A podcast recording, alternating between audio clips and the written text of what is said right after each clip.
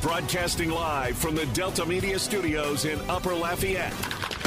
Two hours of sports talk like none other. Footnotes with your host, Kevin Foote.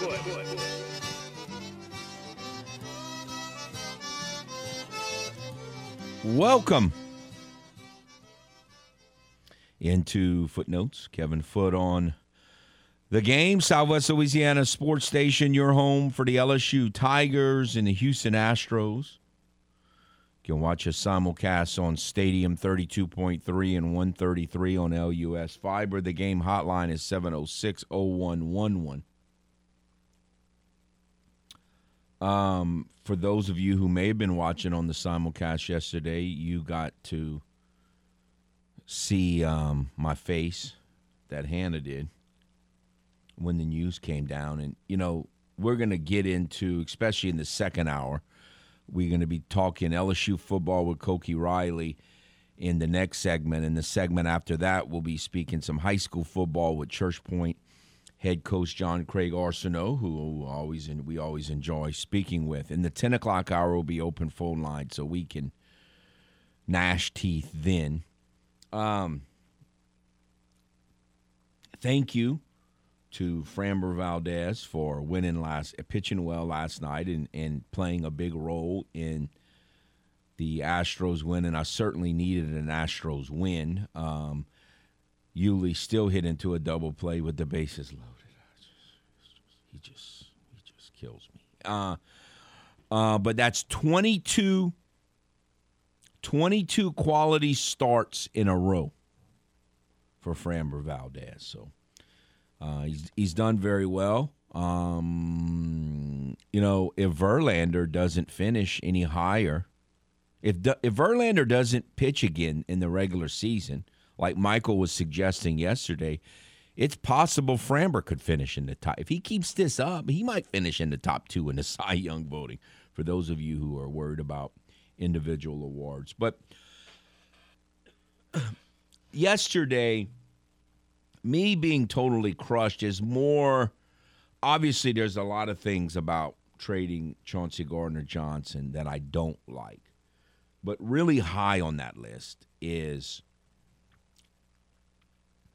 you know, after la- the last two years, and especially last summer, those of you who were listening, la- the kind of during the regular season, but especially in August, it was just an awful August for in, in July and August and September for um, for the Saints, and just bad news after bad news after bad news, and just every day something bad was being said. It was just awful.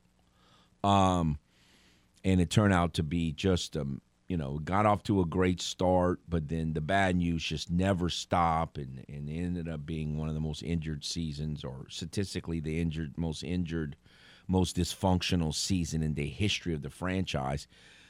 I mean in many ways it was more dysfunctional than the katrina season. I mean the katrina season had its own kind of dysfunction and that team wasn't as good as this team from last year, but you could you could make the argument that last year was actually more dysfunctional than the Katrina season. I mean, it was just that crazy. Now, around the surroundings weren't obviously it was just a complete nightmare, you know, everywhere else and and you know, they didn't play home game in San Antonio, but they played one in Jacksonville. I mean, it was it was a very dysfunctional season last year. Uh, and so yesterday's bad news was just it was just like oh no it was just again there are going to be two, 2022 football reasons and we'll we'll discuss those in the next hour why it was bad. Um but just for right it, it was just oh no here we go again. I, I just you know when when when a backup wide receiver failed a drug test, I didn't care. I didn't even think about it. When uh, there was somebody else that got hurt, and everybody, a lot of people were kind of worried about it. I'm like, I'm not going to worry about that. I'm not even going to worry about it. Not worrying about it. And then when yesterday happened, it was just, oh, here we go again. Not again. I just can't take any more of this bad news. Can things just go smoothly? Can things just go as planned?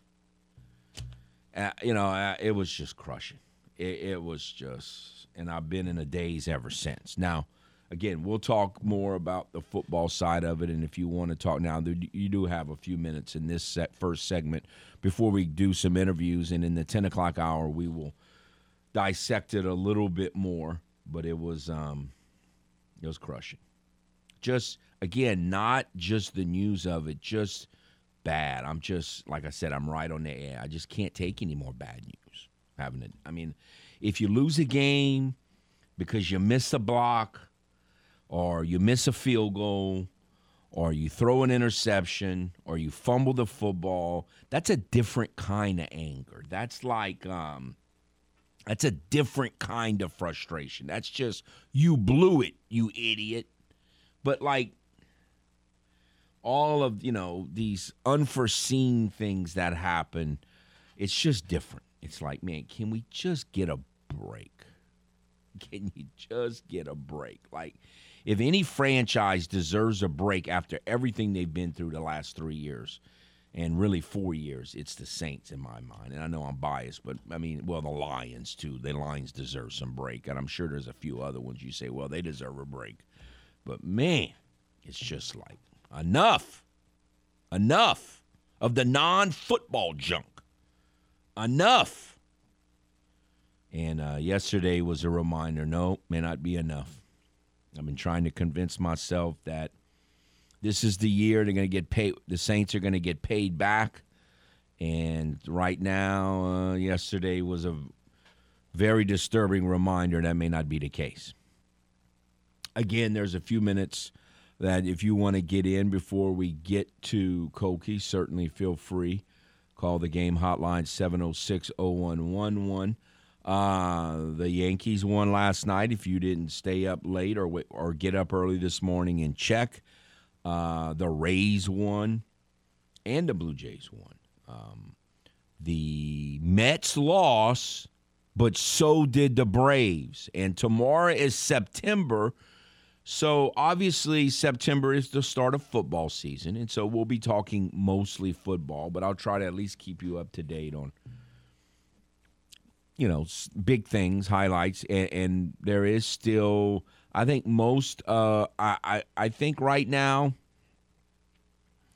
the playoff seeds are not set, but I think there are very few. It, it, it's not. I think we're to have less movement than I was thinking it was possible at like the All Star break.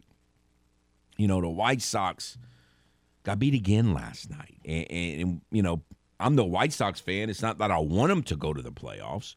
It's just that me, like a lot of other people, picked them to go to the playoffs at the beginning of the season. And you keep waiting for something that they just keep not winning. Uh, I just, it's still possible, but it's not looking good. Not looking good uh, for them. So I, I kind of feel like we know that, you know, it's the Orioles and the Brewers. And those are really the two teams. Are they going to do it or not? And if they don't, I think we kind of know who the playoff teams are. All right, let's go to the game hotline. Hello. Good morning, Kevin. Good morning, sir.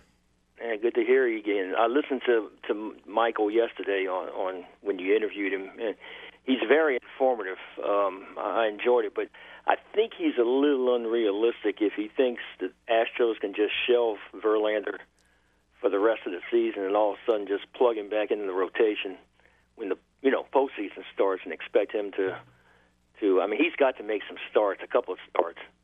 Well, I, and I suggested hopefully he can make at least one. Uh, now, again, you're not talking about six months here. You're just talking about a month, and he is, you know, he's a different breed. You know, Verlander's a in a yeah. different breed than everybody else, but uh, so if anybody could do it on the staff, I would trust him to do it more than anyone else. But but no, I'm, I'm hoping he can make at least one. Yeah. Well, based on what I read about the injury, he Verlander thinks he'll, he'll be ready to go when he comes off DL in a couple weeks. So he he did. It was encouraging yesterday. Yeah, yes. That's good, and I hope so because if Verlander did not pitch in postseason, that would be par for the course. The Astros have not had Verlander and McCullers together at the same time in postseason since the 2018 AL CS. Yes. You know, last I mean- year they went to the World Series and they lost their ace in the ALDS. I mean, it's just like Yeah. Yes. So that would be par for the course if Verlander, you know, we could finally get McCullers back, and you know they've only they've only been together in the in the same rotation. They were like opening day 2020, the first two games, and then Verlander went out for the year, and then. Uh, how how often has McCullers pitched since he's come back this year? What three times? Yeah. they've been together for four games. You know, I mean, four turns in the rotation in in, in three seasons. Yeah, so But McCullers has got to start throwing some strikes. I mean, he I hope so. he just he, th- so. he throws way too many balls. He's got to throw some strikes. Now, before I let you go, switching to the Saints, um, the, the Chauncey Gardner Johnson thing. Here's what I don't I don't understand. Uh, Why not keep him this year if they're worried about losing him, and just let him walk next year?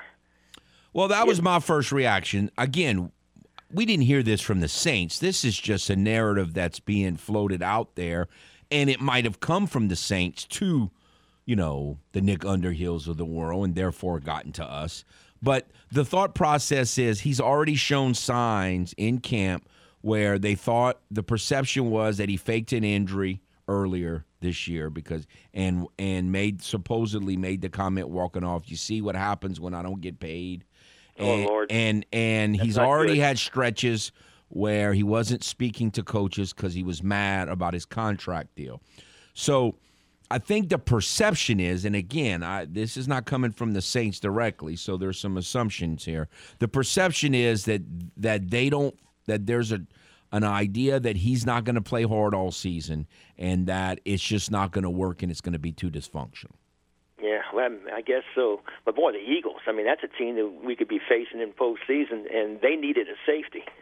Um, so I don't know. I don't, I don't like helping out somebody that you might be playing. Well, later on. I- I and, and they do play him in the did that to regular season, The and they're going to need another starter. and they're Um, yeah they're they're gonna they're, they do play him in the regular season, and they're going to get crushed by him in Philly. well, crushed. yeah. And anyway, well, all right. Just thought I'd throw my two cents in, and uh, I'll talk to you soon. Great talking to you, sir, as always. Thank you very much. All right. All right. Um, let's do this. Let's just um, take a timeout, and I need to shift gears, clear my mind as much as possible. Got to take advantage of those opportunities. So we'll take a timeout. When we come back, we will get in touch with Koki Riley and see if we can figure out anything about LSU football going into Sunday's season opener uh, Sunday night season opener. That's kind of strange to say, but that's the way it is this early in the season. That happens some before the NFL starts. LSU and Florida State will do that when we come back on the game. Southwest Louisiana Sports Station, your home for the LSU Tigers and Houston Astros. Are you fluent in Footlish? Not to worry, we're here to help with the Footlish Dictionary. Medicine season. Medicine season. Now, a season in which a college or professional sports team suffers a disappointing season due to injuries or fluky incidents, also known as paying the piper. Now, back to the man with his very own language. Kevin Foote and Footnotes on the game. 1037 Lafayette and 1041 Lake Charles, Southwest Louisiana's sports station.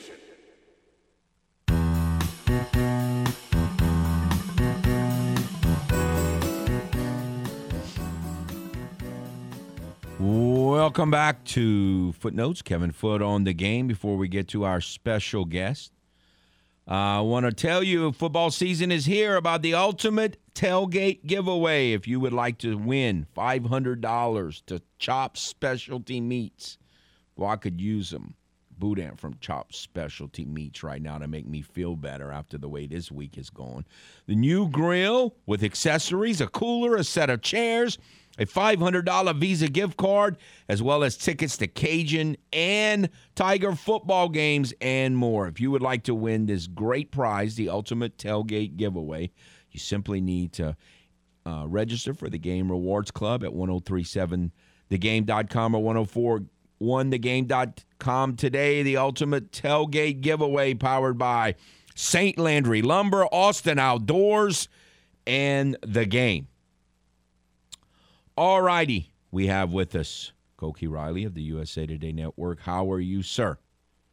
Doing really well. How's it going, Kevin? Oh, you know, all Saints fans are kind of up in arms and trying to figure out what in the world's going on since yesterday. So we're kind of teetering. You know, we just, I just feel like a big weeble just wobbling and just hoping that somehow if I fall down it doesn't hurt. But anyway, we will go right to LSU football. I have a question someone wanted me to ask. Um, is Daniels going to be here for one or two years? Um, he can be here for two, uh, but if he starts, he's probably going to be here for one. That's that's the best way to describe it, um, because then he could just enter the NFL draft, and uh, that would just make sense for him. Because, I mean, when he when he burst onto the scene his freshman year, we thought he'd just be a three year guy. Um, so I wouldn't be surprised at all if he plays starts the season and plays well, he'll be in the NFL draft after this year. But he could return next year. So, do you think he's an NFL talent? Um, really? I, I think if he plays up to his potential, yeah, he can he can play the NFL. Um, I, I, I, how well and, and as in what role? Uh, that's that's a major to be de- to be determined.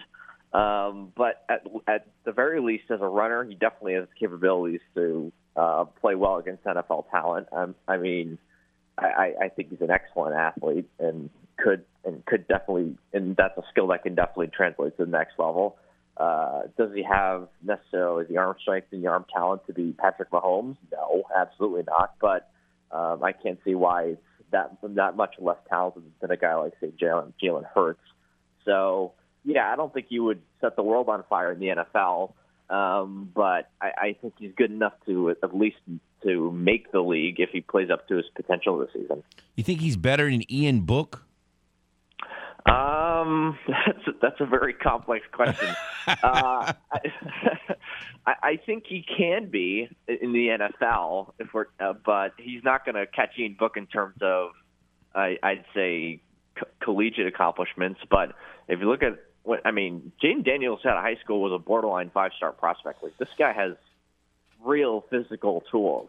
It's just a matter of putting him in the right scenario and having him play up to his potential, right? Because I, we've seen him play up to his potential. We saw it just, just as a freshman when he had 17 touchdowns and only two interceptions, and he was a really explosive athlete on the ground, and he could uh, push the ball downfield a little bit uh, waned the last two years at Arizona State, but a lot of that had to do with the circumstances as well. And, and this year is going to be really huge in terms of determining determining how how how much of his struggles was on ASU and how much of his struggles were on him.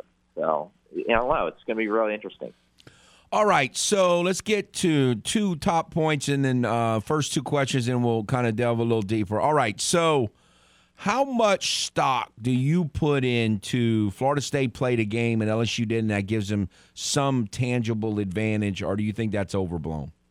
Um, I think it might give them a small advantage. I, I think it's a little overblown. I think we um, kind of have this question every year, like how valuable are the games against these lesser opponents? Um, and to me, from what I saw from Duquesne, I didn't watch the whole thing, but uh, because there's a point in the game where it gets to be such a blowout that it just doesn't really matter what you're watching anymore.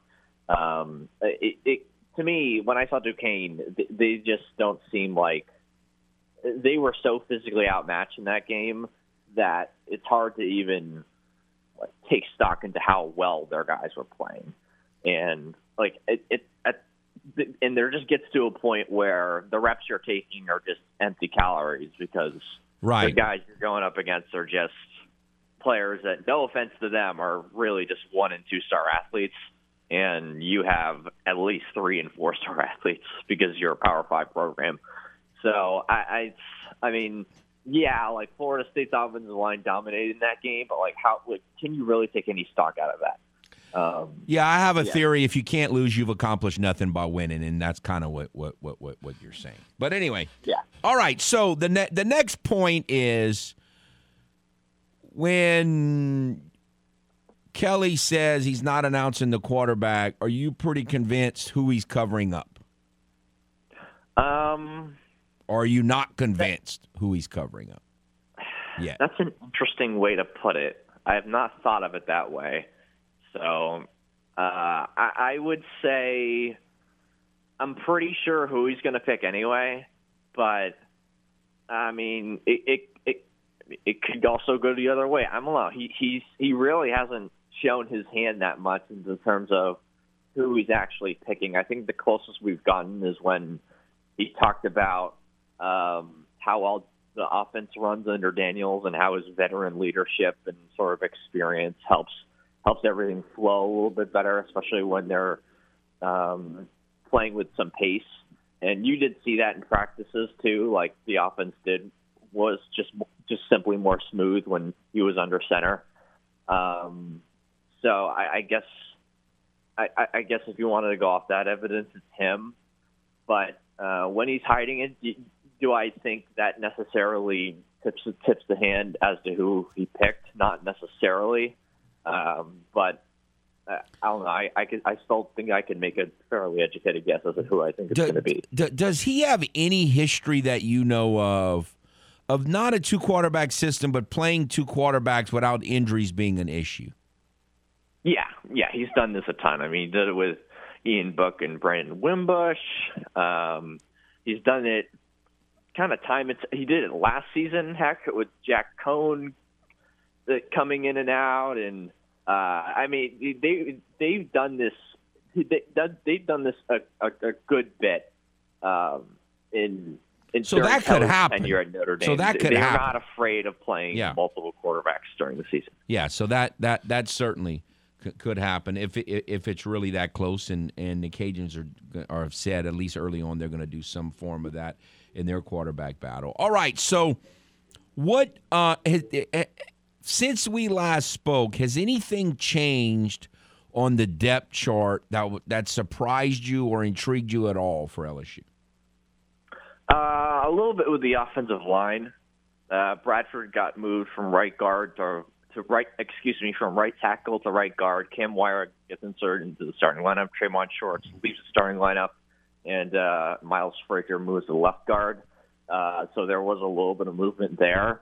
Um, but for the most part, it's mostly the same as what we expected, um, especially defensively. It looks like pretty much all the defensive starters who we anticipated in the last few days um, are going to start in this game. We had not seen a depth chart from LSU officially, so we cannot like confirm it with a with a cold iron fist that that, that this will be the starting lineup. But um, Kelly did confirm the starting offensive lineup at least. So uh, in the place kicker, so it's going to be Damian Ramos, uh, which I think we talked about in our special teams show. So uh, yeah, that's pretty much it.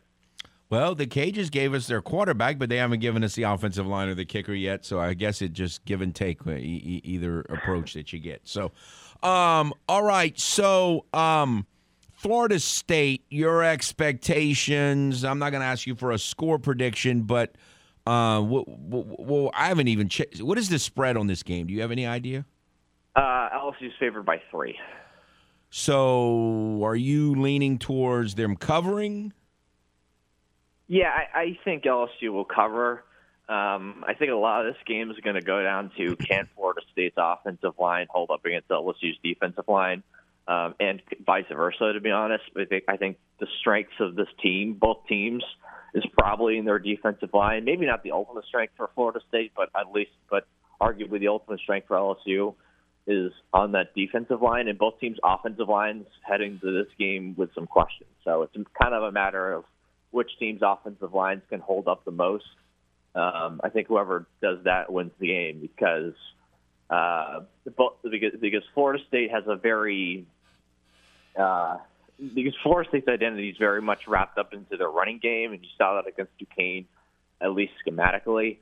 So if LSU can blow stuff up at the line of scrimmage and stay pretty disciplined with their eyes, because it, Florida State ran a lot of counters and fake counters and pulled their guards and their tackles and their centers all over the place. So I, I yeah, they're going to have to stay pretty disciplined in the running game, and, and if, they can blow stuff up the line of scrimmage force Jordan Travis into being more of a pocket passer, they're to it's going to be a pretty successful day for the defense, I think. Um, and then on the flip side, LSU's offensive line can can play a little better than expected, just a little better, then I, I think they're going to be able to operate what they want to do on offense. So, uh, yeah, it's, it's going to be interesting to see which which team wins the line of scrimmage, basically.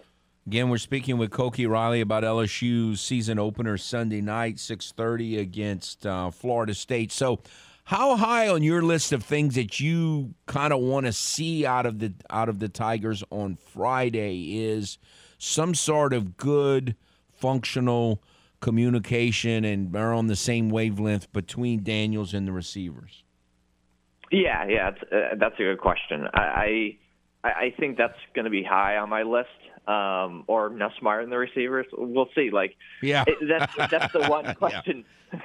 I, that's the that's a big that's one of the big questions heading into this game, or maybe or or that question being part of a larger question I have is just what's the chemistry of this offense going to look like? What's the chemistry uh, that Daniels is? What kind of chemistry is Daniels going to have as, with his receivers when when the bullets are really flying? You know, it's easy to connect with a guy in practice, right? Even if you are playing in the scrimmage portion that portion of practice. I mean, but like when you're in the Superdome and it's loud as heck in there, and it's the first big game of the season, like like what is like what is that connection going to entail? Um, how are how are adjustments going to be effectively? I'd say adjustments in the line of scrimmage are going to be effectively doled out when you're in that scenario, right? I, all these tiny, tiny little things that seem like seem like they're nothing. Um, they they really come to the spotlight in, a, in a, just a giant moment like this. So, you know, one of the things that I, I like about a close two quarterback race, as this ended up being, is that it gives you automatic depth and and and somewhat of depth that you feel good about. The one thing I don't like about a close two you know quarterback race in camp is the number one quarterback doesn't get as many reps as a normal number one quarterback would get. Hmm. Yeah, exactly. Um, I'm not a huge fan of these two quarterback races. I feel like it's just better for the team in general when you have one guy and he's the guy. Um, and not just for leadership reasons. I, I just think it's much easier to build chemistry uh, with your receivers, with the offensive line. Kind of going back to the point that we were just talking about uh, when you have that one quarterback and you can build those reps during practice and you can not only build chemistry with all your guys, you can build nuance within the offense. I mean, the offense can become more specified to the skill sets of the quarterback. And if you can do that, then it, it just sort of elevates the level and the complexity of your offense, and it just going to makes it that much harder for defense to uh, game plan for you. So, I think that the problem with a two quarterback system is is that you're just cutting down on the possibility of all that. Uh, yes, you have depth, but it, but but it's also hard for me to see how if you're a player on that team, how you look at the situation, you're like, you know what, let's I, I, let's learn maybe not two completely different offenses, but let's learn two different styles of our offense in, in practice every single week because that's going to help us win a game when one of these, probably only one of these guys are going to play for most of the time. You know, it's just a lot less messier when there's just one guy. I agree. All right, one more question. If I tell you now that Florida State's going to get a draw in the in the trenches on the line of scrimmage in Sunday's game, in other words, LSU's not going to get an advantage in, in the war in the trenches. Do you still think LSU covers? Are they good enough everywhere else to cover in that scenario? Yeah, yeah. I think LSU would be good enough to cover in that scenario, mostly because I think their weapons are just more talented. Uh, I, I think Florida State's running back room is is pretty impressive, but in terms of their receivers, I think LSU is the better receiving core by far, uh, and I, I I think they're going to be able to take advantage of Florida State secondary more than the other way around.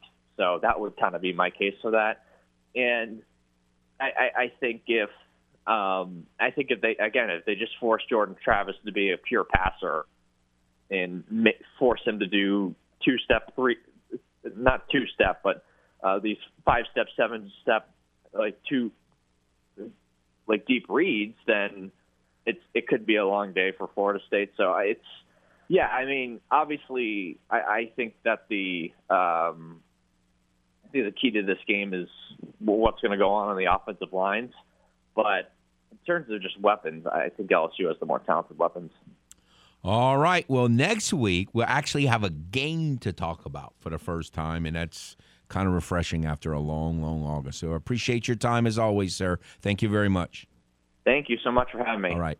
Koki Riley, the USA Today Network. It is a, um, you know, it'll be interesting. And again, Cajun fans will be watching that game as well, I would think, because Cajuns play Florida State later this year. So it'll be an interesting watch for a lot of football fans in the Acadiana area Sunday night, 6:30 LSU Florida State from the Superdome. We'll take a timeout and shift gears to high school football. Church Point coach John Craig Arceneaux scheduled next on the game. Southwest Louisiana Sports Station, your home for the LSU Tigers and Houston Astros. Are you fluent in Footlish? Not to worry. We're here to help with the Footlish Dictionary. Benedict Arnolds. Benedict Arnolds. Now, an NFL expansion team that stole a bunch of Saints players and coaches when first created, also known as the Carolina Panthers. Now, back to the man with his very own language. Kevin Foote and Footnotes. Welcome back to Footnotes. Kevin Foote on the game. Southwest Louisiana's sports station, your home for the LSU Tigers and the Houston Astros. Want to remind you, one, the Astros play today at 105 against Martin Perez and the Rangers. We'll get into some more details about that a little later. But also, uh, you're running out of time. If you would like to win tickets, it's our last Astro getaway of the season against the Tampa Bay Rays on Saturday, October the 1st.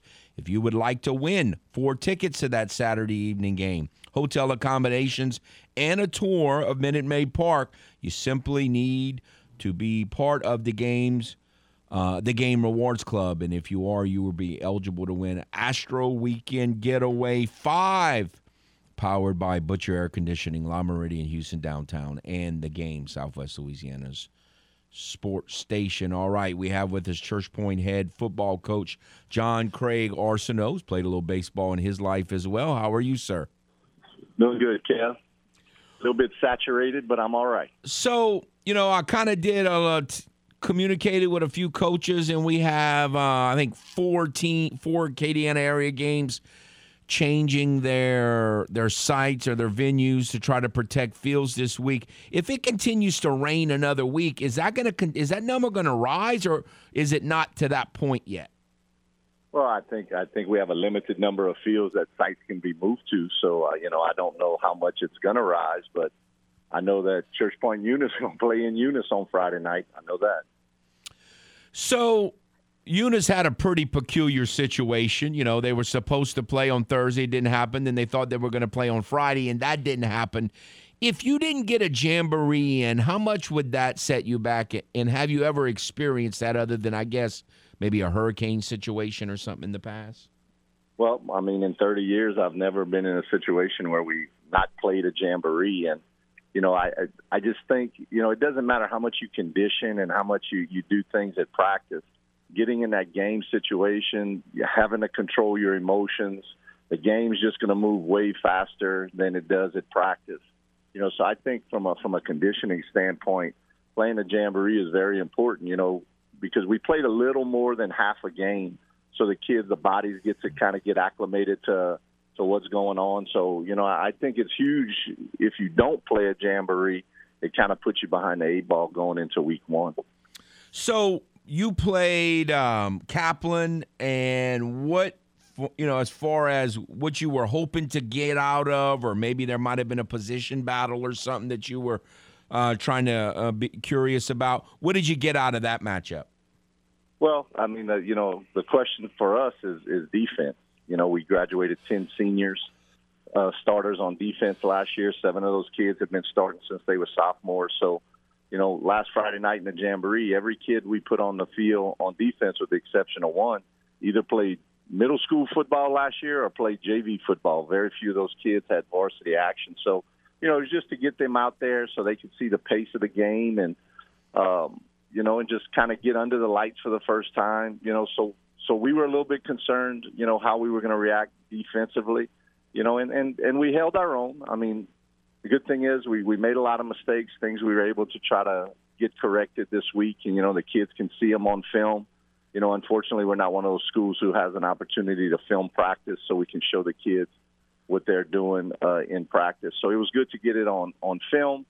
Um, it was good to show those kids the mistakes, and then offensively, you know, we're, we're transitioning from being very traditional wing T to being in what's called the gun T. We're still running wing T plays. We're just doing it from uh, the shotgun formation. So it, it was good to see uh, Jayden Reese get back there and, and be able to do some of the things we needed him to do at quarterback, making a change from running back to quarterback. So, you know, so I, I the, the jamboree was good for us.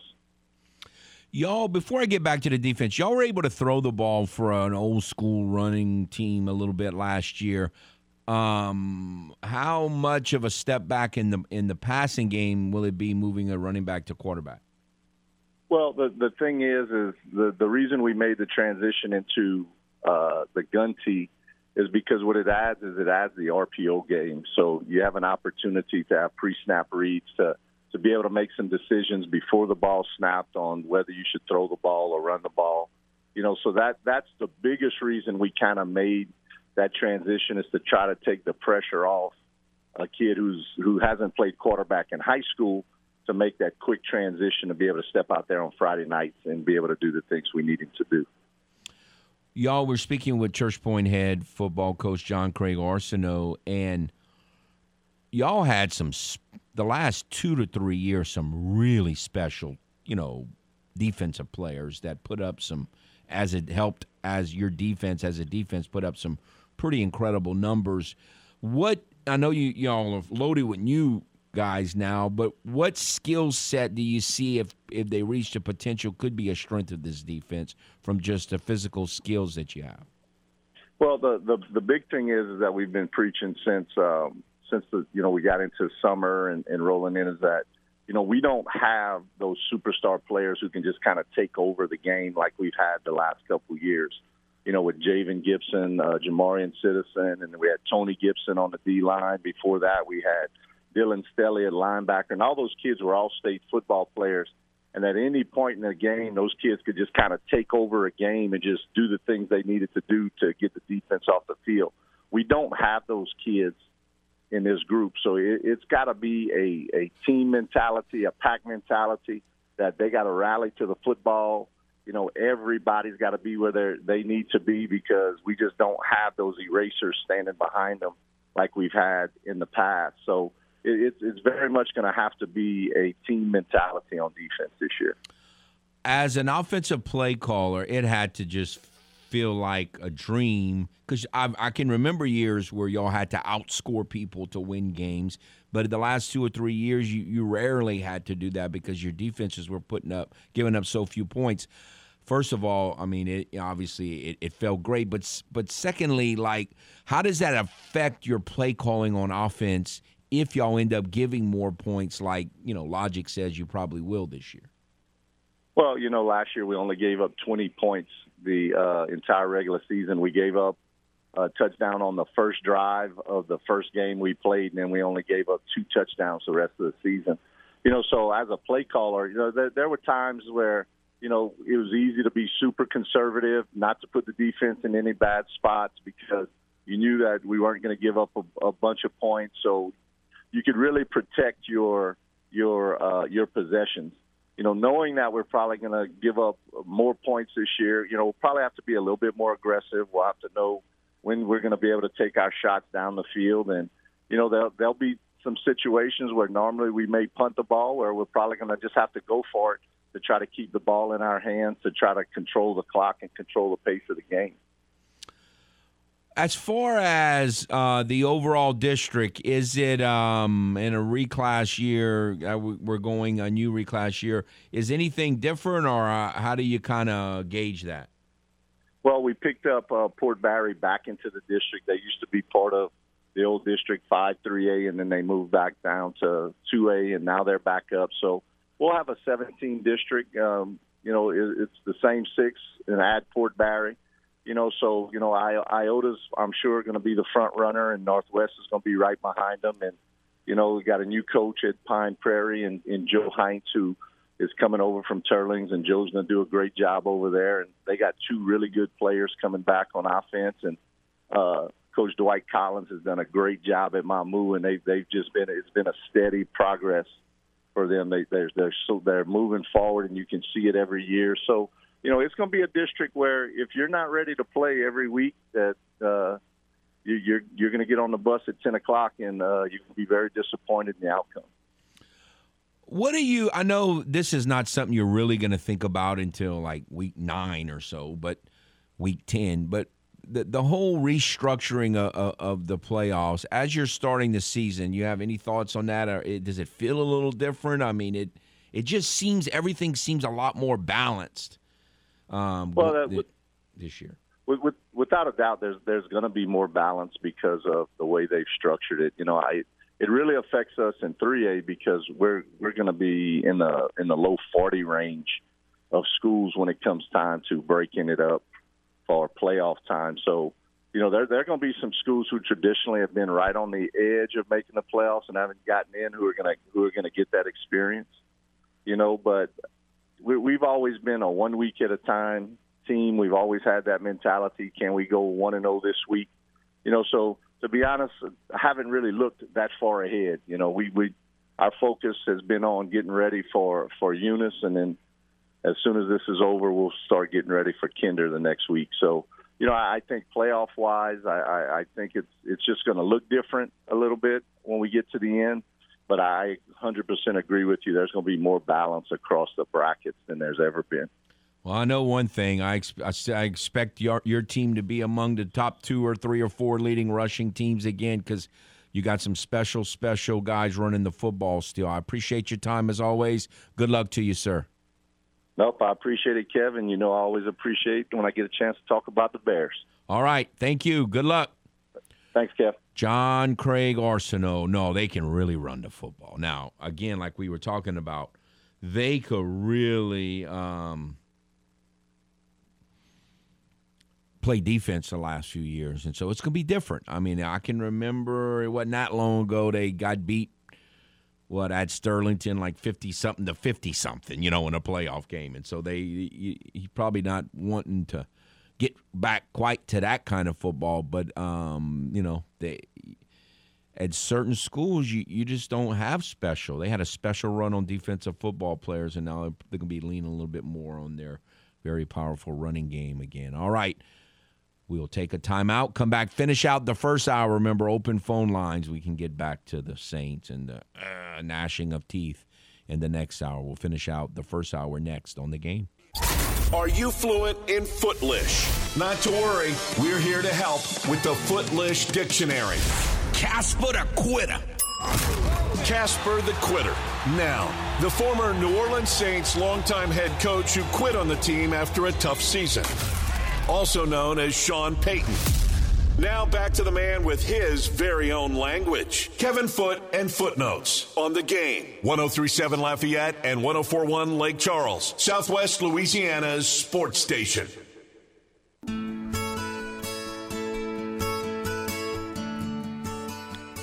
Oh, I need that optimism. I don't know if it's going to do any good, but I certainly need it. Welcome back to Footnotes. Kevin Foote on the game. Southwest Louisiana Sports Station, your home for the LSU Tigers and the Houston Astros. And um, we will, uh, again, get to some talking about the Saints in the, in the next hour. We talk to LSU football and high school football. And the, uh, you know, I, I think it's going to be not that different than when LSU went out to UCLA but at least it was, you know, the same coaching staff. So you had somewhat of an idea what to expect with a with a whole new coaching staff essentially.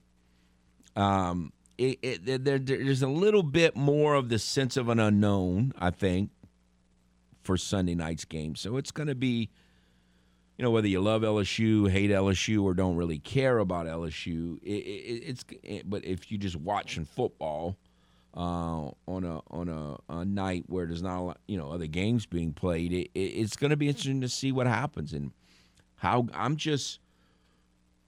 I think most people think Daniels is going to be the star, but whether it's Daniels or Nussmeier or both, um, I, I'm just going to be looking to see like are they going to really be able to take advantage of how talented their wide receiving core with the, with the quarterbacks they have. So it's just the first game, but that's you know the main thing I'll be looking for at for sure. All right, that's it for the first hour. Another hour to follow on the game.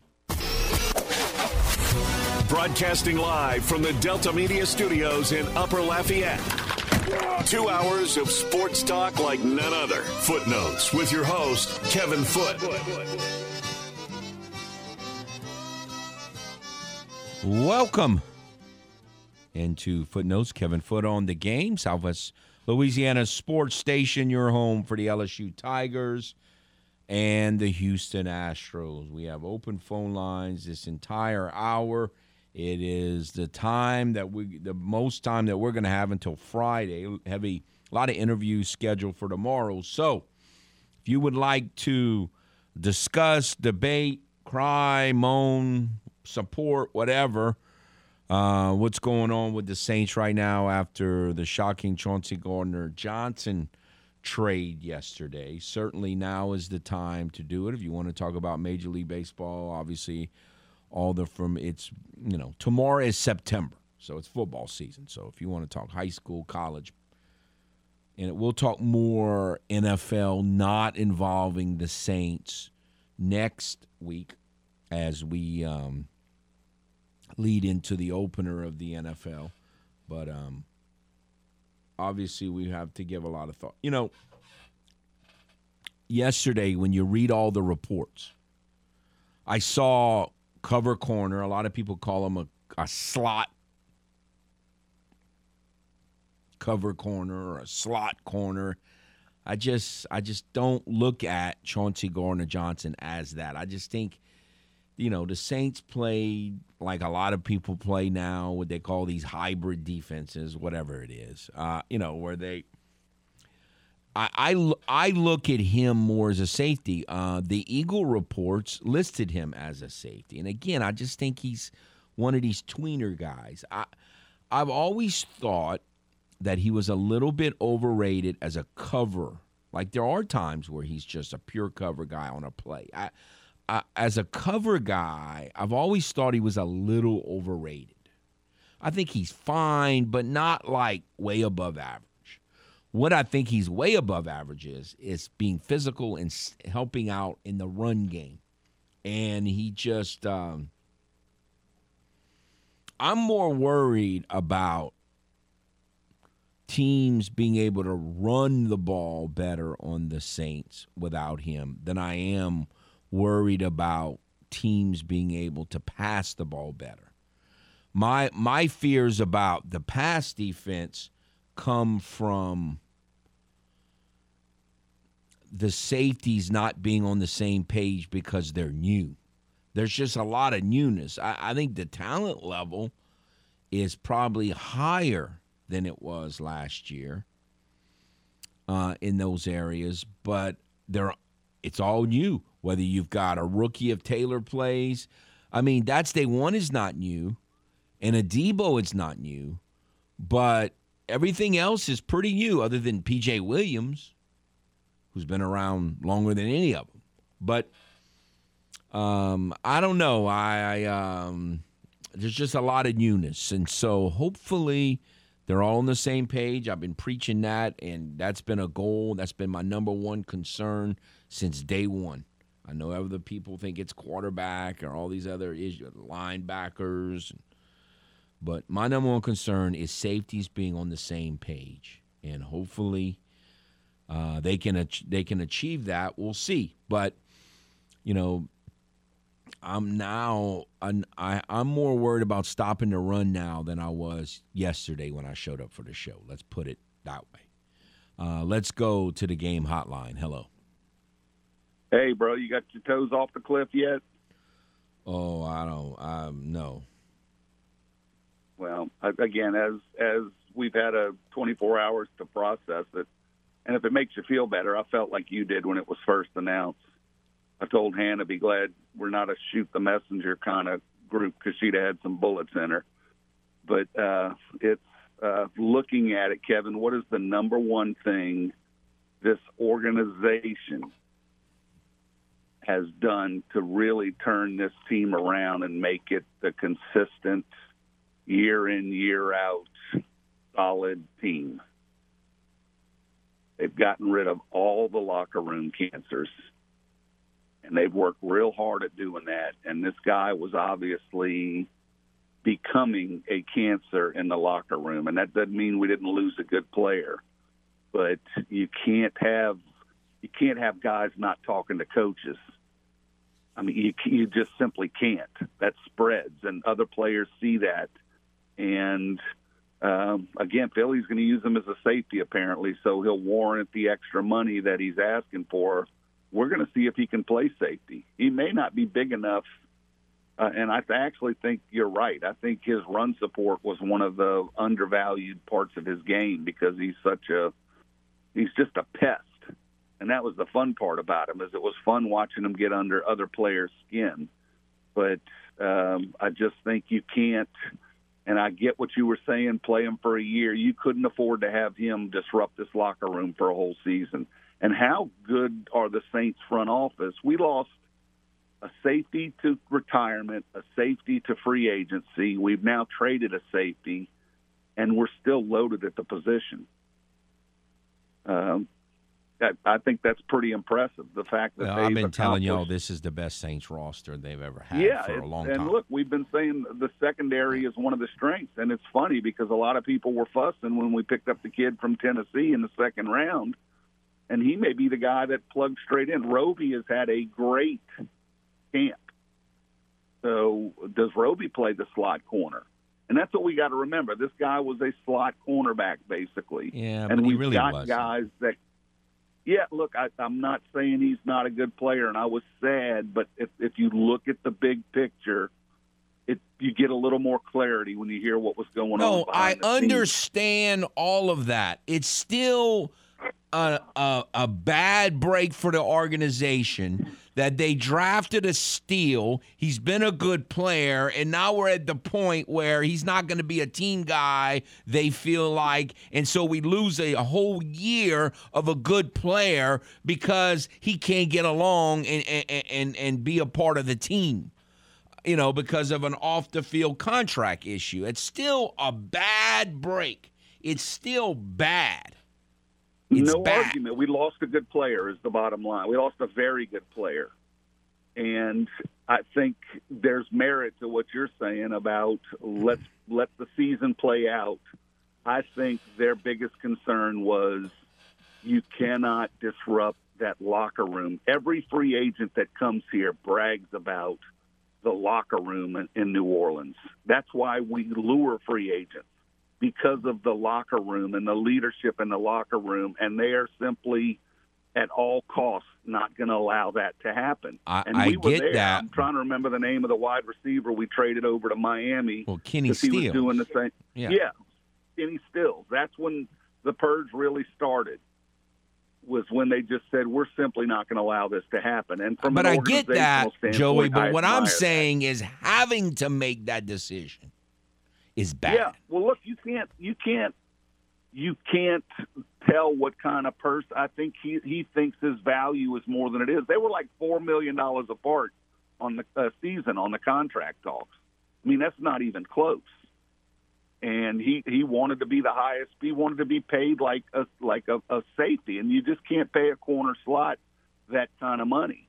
And they tried. Look, they've tried for since the end of last season, it was one of their priorities. I thought that's why they got rid of a few of the salaries they did because they were planning on giving him more money.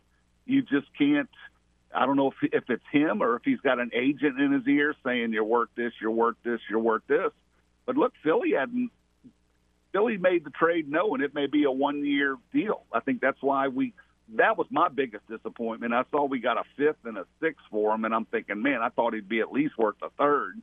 But you But didn't get a. con- people say that, but you didn't get a fifth and a sixth for him because you got their second six and you had to give up a seventh. Oh, look, I, Kevin, I'm disappointed in what we got in return. I'm disappointed we lost them. But uh, in the big picture, I understand when you really read Underhill and you read some of the guys that covered the team on a regular basis, it became real clear as to why they felt like they had to get this done, and they did it. And look, you got to find a trade partner. Okay, it's it's not as easy as saying he's worth a third. You have to have somebody offer you a third for him, and they obviously the market wasn't that hot for him, or they would have gotten more. I mean, that's something we're not considering. Is uh, there's 31 other teams that put a value on him as well, and nobody stepped up when they found out this guy was on the market.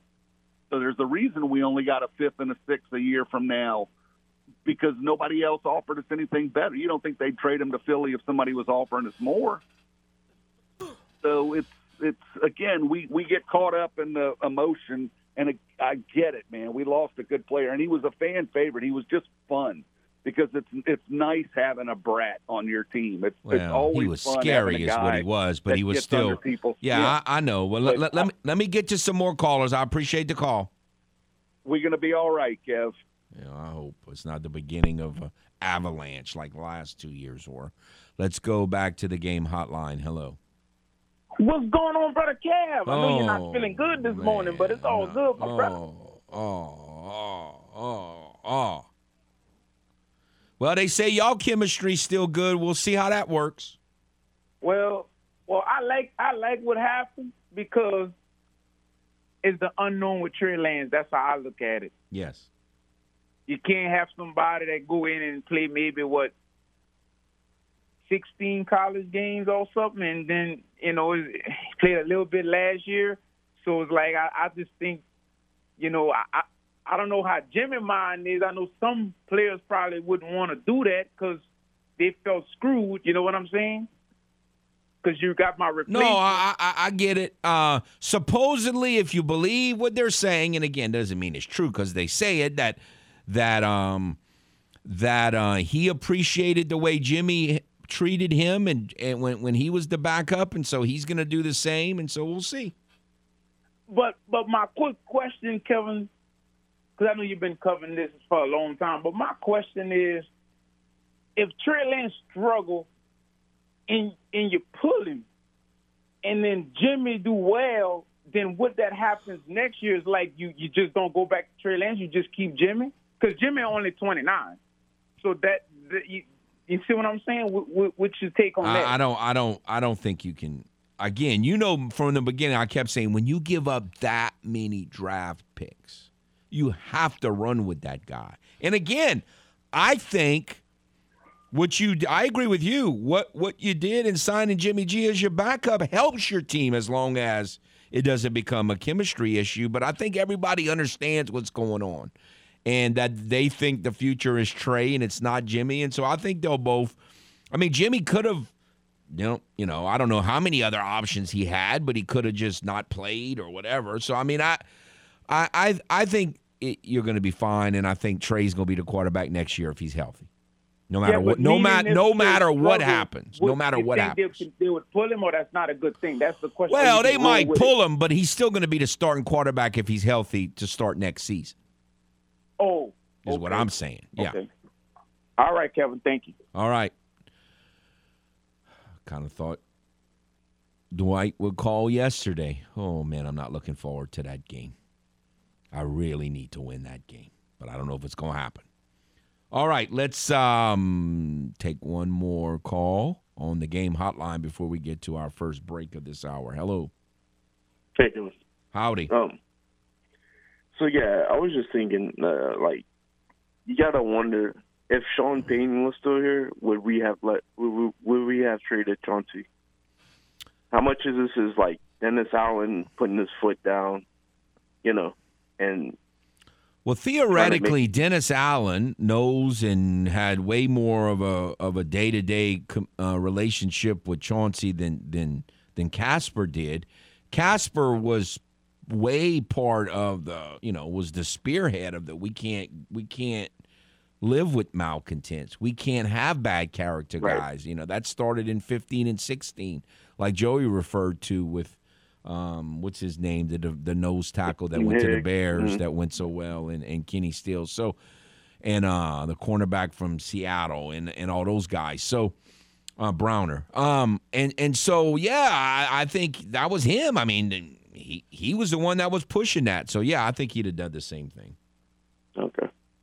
Yeah. Okay. Well, it just feels like it's more of a Mickey Loomis kind of. I don't know.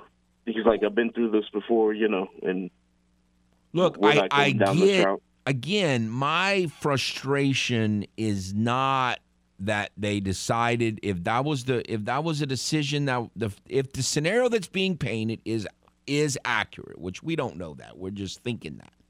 If the scenario that's being painted is accurate, then I understand the decision they made. I just hate that here we go again. I mean, I look at this as just like an you know, it's like can we just get a break?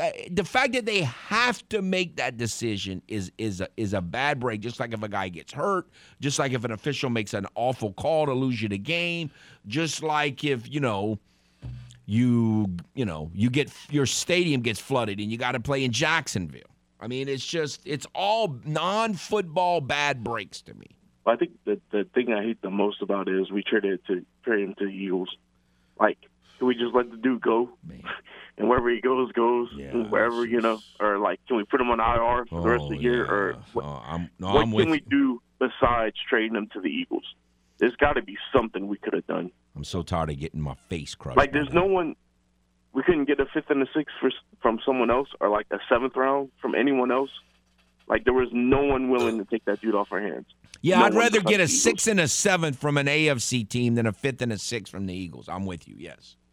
Okay. Anyways, all right. Thank you. Thank you. All righty. We'll take a timeout. We'll be back on the game. Southwest Louisiana Sports Station, your home for the LSU Tigers and Houston Astros. We love talking about sports. Yeah. You love listening to sports. Yep. Sounds like we were meant to be together, or at least friends with benefits. Aren't you glad you found us?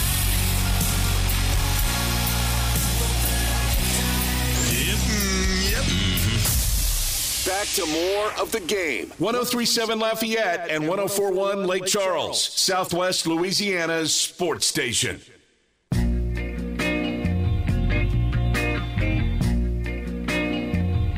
Oh, I need some blues like that, old girl. Be in trouble if you leave me now. Um, welcome back to Footnotes. LSU, if you did not get tickets to the Superdome and you want to have fun watching LSU in a group, uh, we got a great opportunity for you. Sunday from 6 to 8, LSU watch party as the Tigers open the season against Florida State. You can um, enjoy beverages, burgers, and hang out with the Crunch Time host, Matt Miguez. It's the game's LSU watch party at Twin Peaks on Johnson Street Sunday night. So, should be lots of fun. And we talked about the LSU Florida State matchup quite a bit uh, in the last hour with Koki Riley. Let's go t- back to the game hotline. Hello. Hey, what's up? Howdy, sir. All right. You remember when the Saints lost Vonn Bell and and the, the Bengals paid him all that money? Uh huh. What did he do since then? Well, I mean, he's been pretty good. Okay, he's been pretty good, but who who who replaced him? Who took his spot on the team? Who did, who who who, who draft who, who got drafted that year? You talking about Chauncey Gardner Johnson? Exactly. So instead of losing him and not getting nothing in return, at least they got a draft pick. And this year they drafted the guy Taylor. So I put that in the same situation. You're not going to miss him just like you didn't really miss Vonn Bell. Somebody's going to step up and take his place. And But but but you heard, you- Jenkins. You heard about run support. I think Tyrann Mathieu can step up and take that place. But And Jenkins replaced. Bell, though technically. But I get what you're saying. But it, it, Chauncey added to the whole, you know, package, but but but technically Jenkins re- replaced Bell. But no, I think it can happen. I still think they would be better as a defense if he played. Well, you, you're If he talking played. about. I, I, I think he can be replaced by committed because he was only limited to just nickel, and the guy you even said it before when they drafted the guy, the second round guy. He can play inside, outside, safety. I mean, that can be. I'd rather if he comes out and ball this year, you're gonna forget about Chauncey Gordon, and I I'd rather play a guy that's more versatile in three or four years than a guy that's only limited to just one position. Well, time will certainly tell. I hope you are absolutely correct. I hope at the end of the year you can call back and say, "See, they were better without him," and you can spike the football and you you will get credit. I'm I'm hoping you're right. All right, thank you. Have Thank you. day. And again, I, I- think, which was the comment that Dennis Allen made yesterday, this is the the Saints are deeper in the secondary than they've ever been in the history of their franchise. They're- I mean, I've been preaching that. I agree. Still don't like it. I just don't like having to make this decision. I, if, as I said, if what we're being told is accurate, then they made the right decision doesn't mean it was best for the football team. What would have been better for the football team is that if that's true, that Chauncey was mature enough to just bite his lip, play the season, and then leave as a free agent. But it didn't happen, so we'll see what happens. All right, let's go back to the game hotline. Hello. Morning, Kevin. Good morning, sir. Yeah, that, I mean that's all we can do. You know, I mean, uh, he's he's a real good player.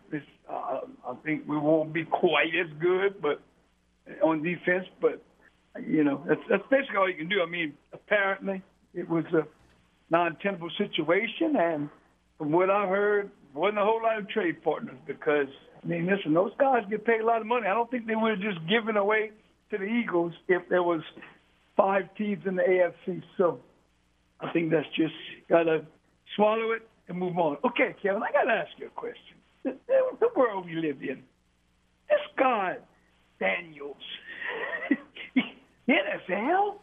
They're talking about the NFL. Uh, that's your why I asked Koki that question. I don't think he's an NFL. Now, I, he can maybe be an NFL backup, but he's not going to be an Yeah. NFL starter. At some point, listen. If to me, this would be the route that the the poster child for two years is Joe Burrow. I mean, the guy came, he had a real nice first year. I mean, you know, he probably could have gotten drafted in the sixth or seventh round, maybe at some point, or or free agent. He might have made a roster. I mean, he probably would have, based upon what we know now.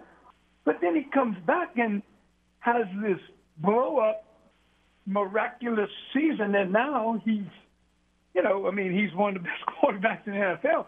So if the guy has talent, to me, the second year in the system would be the optimum situation. Now, that being said, if that's his thought process and you're the head coach or the coaches making the decision, he and Nussmeier are this close together, wouldn't you play a redshirt freshman? I mean, I, that's just what I'm thinking. If they're that close, and we really don't know that, you know, people say they're so close, but you know, coaches have to say that. Kevin, this day and age, he says, "Oh, Daniels is our starter, hands down."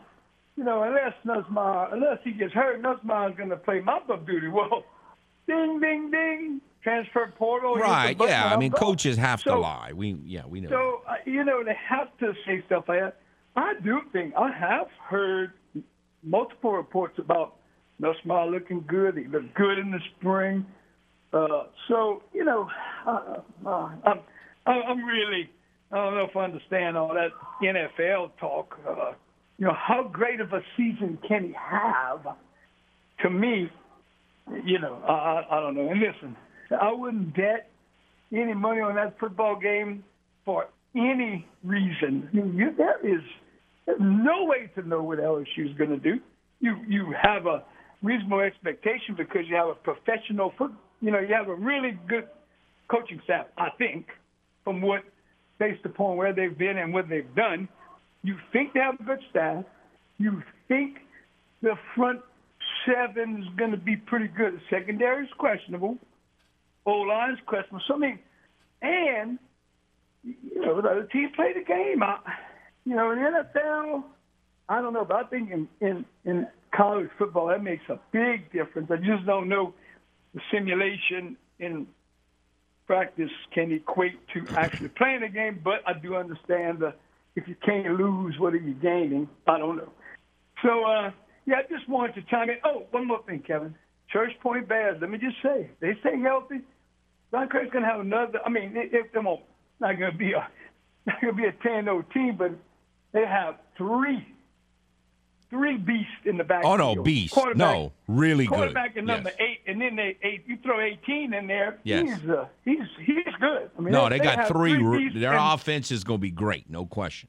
yeah, the offense is going to be really good. They stay healthy, and you know the defense wasn't the defense wasn't terrible. I mean, you can tell they they have some kids that can that can play. So yeah, they they're going to be all right. And uh, uh, the parts uh, hung in there. I, I was impressed. Uh, much more so. I was much more encouraged than I was uh, against Eunice. So let's hope that we stay dry and we can play some good football. All right, Kevin. We'll right. you later, Thank man. you, sir. And I have heard that Kaplan's feels fine uh, from Coach Brody, so they plan on hosting North Vermilion, who did also didn't get to play Jamboree on Friday. Let's go back to the game hotline. Nope, not going back to the game hotline. No, I, I again, let we we gotta let the season kind of play out. But I, my initial impression is that of Manny's that I don't think Daniels is like NFL starter material, but we'll see. Got to got to play the game. I mean, to his point, while his first year was encouraging Burrows, it wasn't overwhelming. So, like, I didn't hear a lot of people saying after his first year, "Oh, he's going to be the number one pick in the draft next year." You know, people weren't saying that. Now, midway through the season, they were saying that, but not going into the season based on what we saw the year before. So maybe um, what you have around you impact. I don't know. Maybe it does. I don't know. I still think it's a team game. I know y'all disagree, but may, maybe maybe it does. We'll we'll see how that plays out. It is um again the game hotline is 706-0111 706-0111. The other thing you know, there was a lot of talk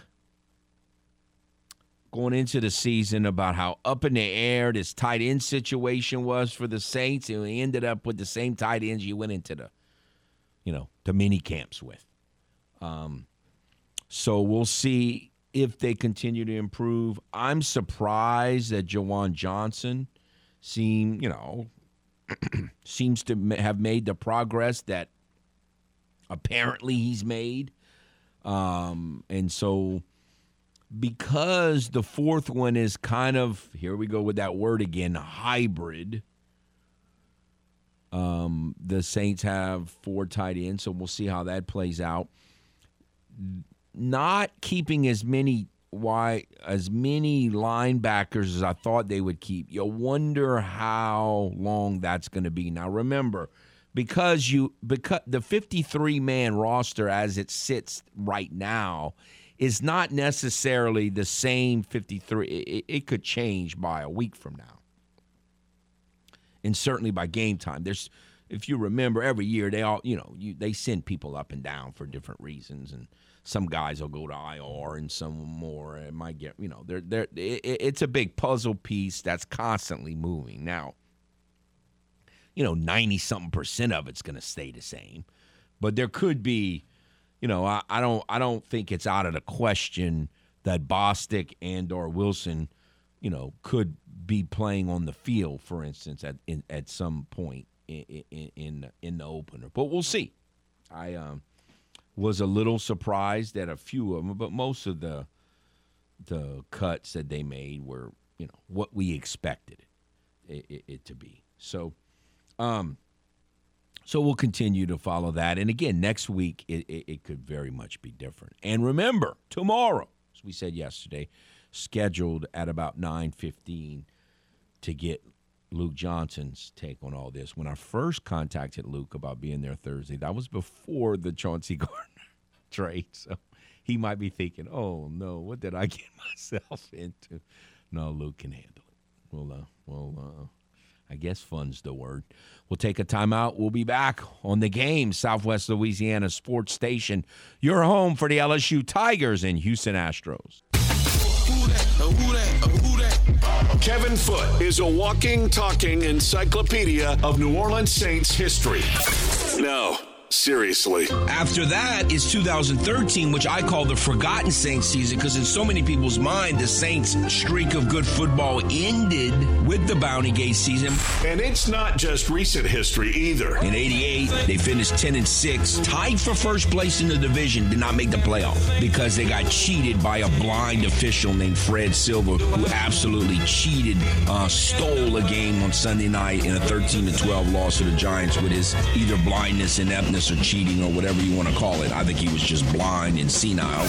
We return to the man who's forgotten more Saints history than you will ever know. Kevin Foote and footnotes on the game. 1037 Lafayette and 1041 Lake Charles, Southwest Louisiana's sports station.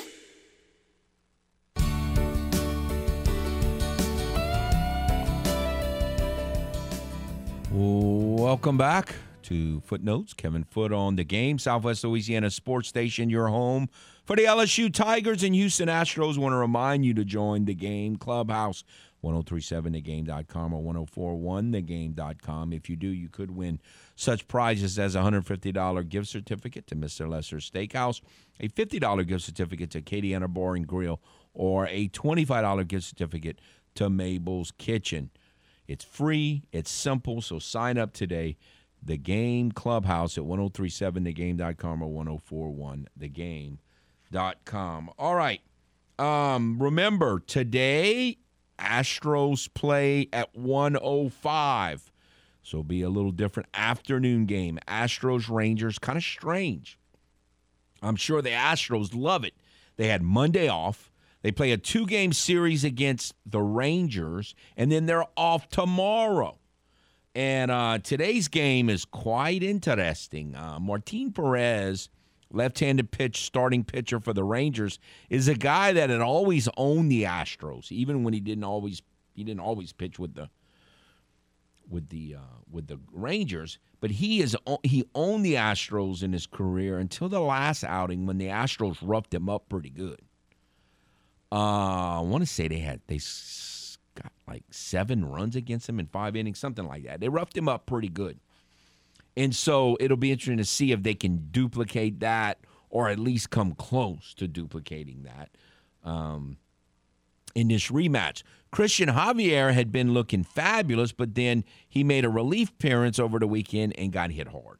So, um, you know, I don't know, um, you know, exactly where he is. Some guys can handle that back and forth in a row, and some guys can't. So, it was great to see the Astros get a win last night. If they could get this one, I mean, again, they're just trying to kick the can. You. Just, uh, I have the same goal that I have, you know, all the time. Just avoid this. Just don't get swept. If you don't get swept, if you avoid getting swept, well, then you want, your record may not be great. You might lose three out of seven. I mean, or four out of seven. But when you do get hot and win five, six, seven, eight, nine in a row, then you can really make some hay. So hopefully, um, they can get this win, but I don't know. It'll be interesting to see if Perez bounces back or not. By the way, on another little side baseball note, before we get back to the Saints, um, the, Sa- the, the the Astros to me aren't playing at a real high level right now. They got a lot of issues, but they swept the Twins pretty easily. The the Twins were pretty non-competitive at the plate in that series last week, and the Twins haven't lost a game since, and they've been crushing people. So again, I mean, they look like a dead team, really reeling when they left Houston last what Thursday, whenever that was, and and they've won five games since then. They've been crushing people. They cr- they scored another what nine or ten runs last night, and so all of a sudden, you know, they're only like two games out in the division again when it looked like they were dead. It, you know, hard team to figure out that Twins team. Um, so you just never know how a team when when, when somebody's going to get hot. Out of the blue, they've won five in a row and they're scoring runs like crazy, and they can hardly get on base against the Astros. Crazy. All right, let's go to the game hotline. Talk to Paul. Hello.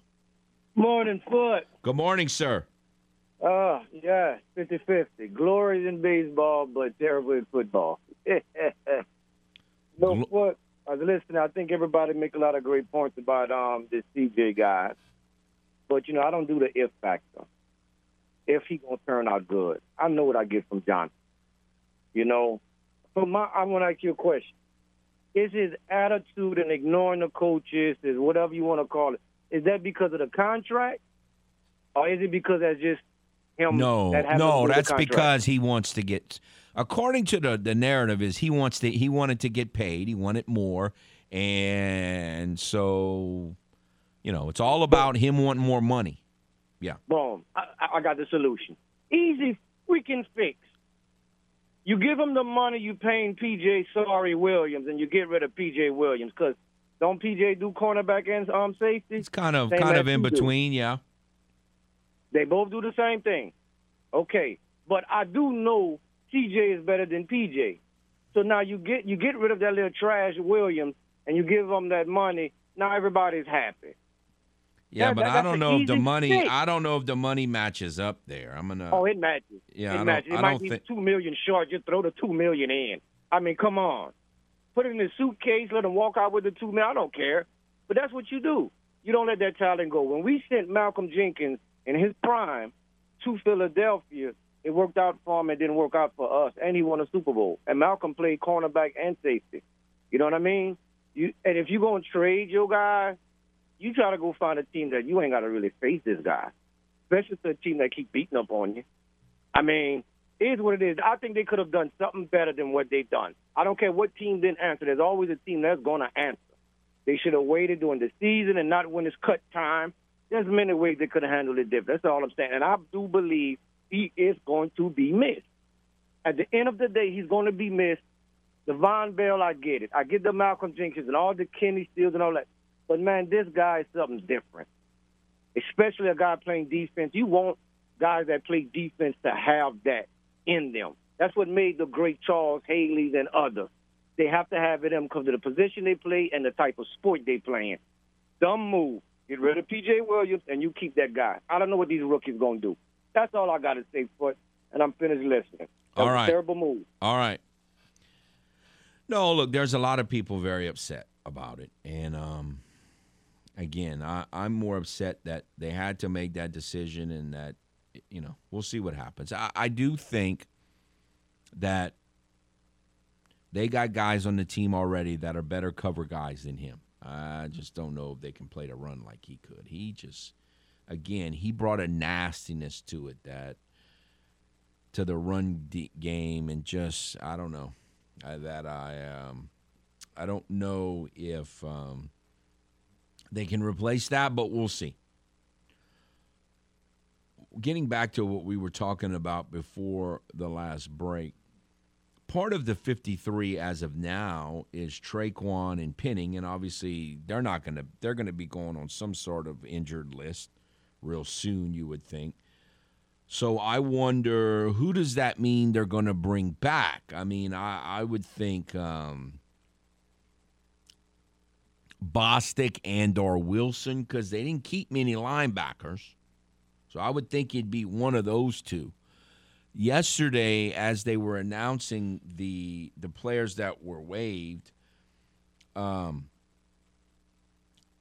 you know, you would see these comments, whether it was on Twitter or on some story, that they, you know, this guy might be coming back. And one of the ones that they talked about as coming back, it was cornerback Demarcus Fields. I mean, was it me? Does that guy get torched the whole preseason? Uh, he he is not one that to me looked like um, was going to be coming back. Dowell and Bond were kept.